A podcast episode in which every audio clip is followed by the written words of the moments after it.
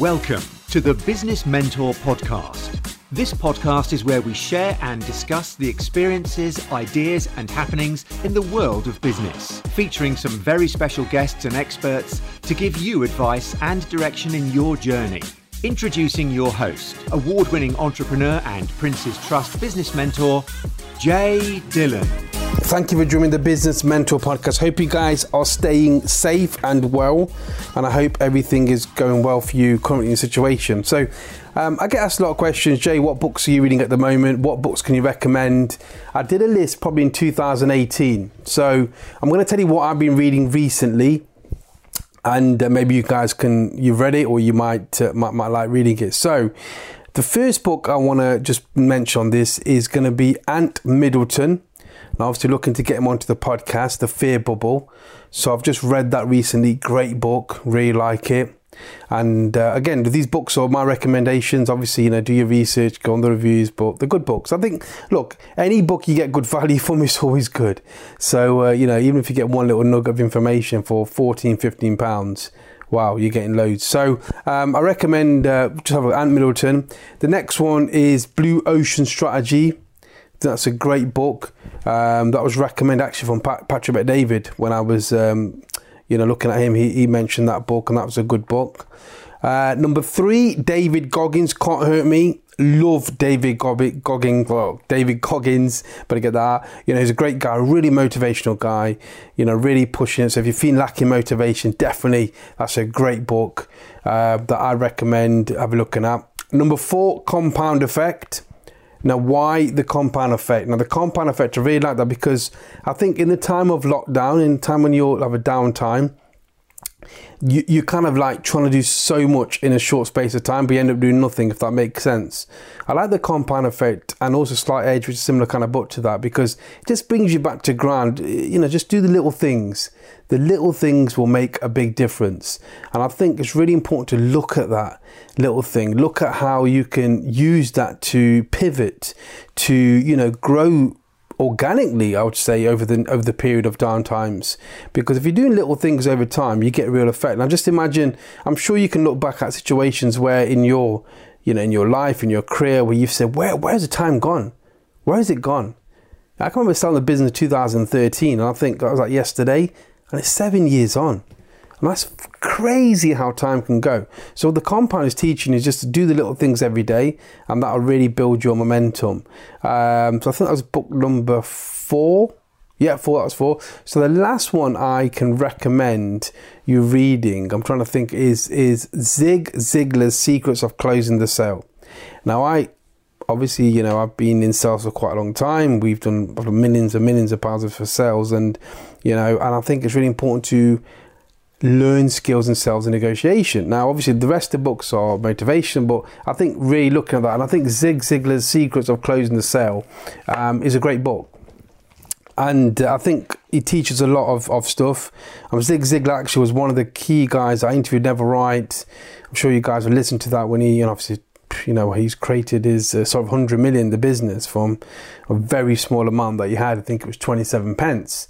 And um, I can remember him mentioning Zig Ziglar that one of the key things he used to put in his audio cassettes back in the day. If you guys can remember audio cassettes, uh, if you can, you're old as me. If you can't, then obviously you're younger. But we used to actually put them into, um, you know, car stereos and obviously just play them. But yeah, he mentions Zig Ziglar. So I got this book and it's uh, Americans you know, hashtag one Bible of persuasion. So I think it's really good to read this book and get the insights. Um, and it's got like a hundred successful closings for every kind of persuasion, over 700 questions that will open your eyes to new possibilities. Now, just read that book. That's a great book to read. I've got loads of books. I've got over 200 books in my library, and that's just physical books, and that's just books that are on my shelf. Got books that are stacked up. I'm always learning, always looking to take one thing. Um, you know, people say, you know, about a book, you know, you know, what do you normally get? A lot of the stuff is repeated. So it's basic repetition is always good in business and also also good in learning. So repetition, the same thing over and over again, gives you a compound effect that you have that remembered. So I'm reading all different types of book, motivation. I'm reading stuff about keeping strategizing. I'm reading stuff like, like Blue Ocean Strategy. I'm reading these books just different types of books, but obviously helping in different ways.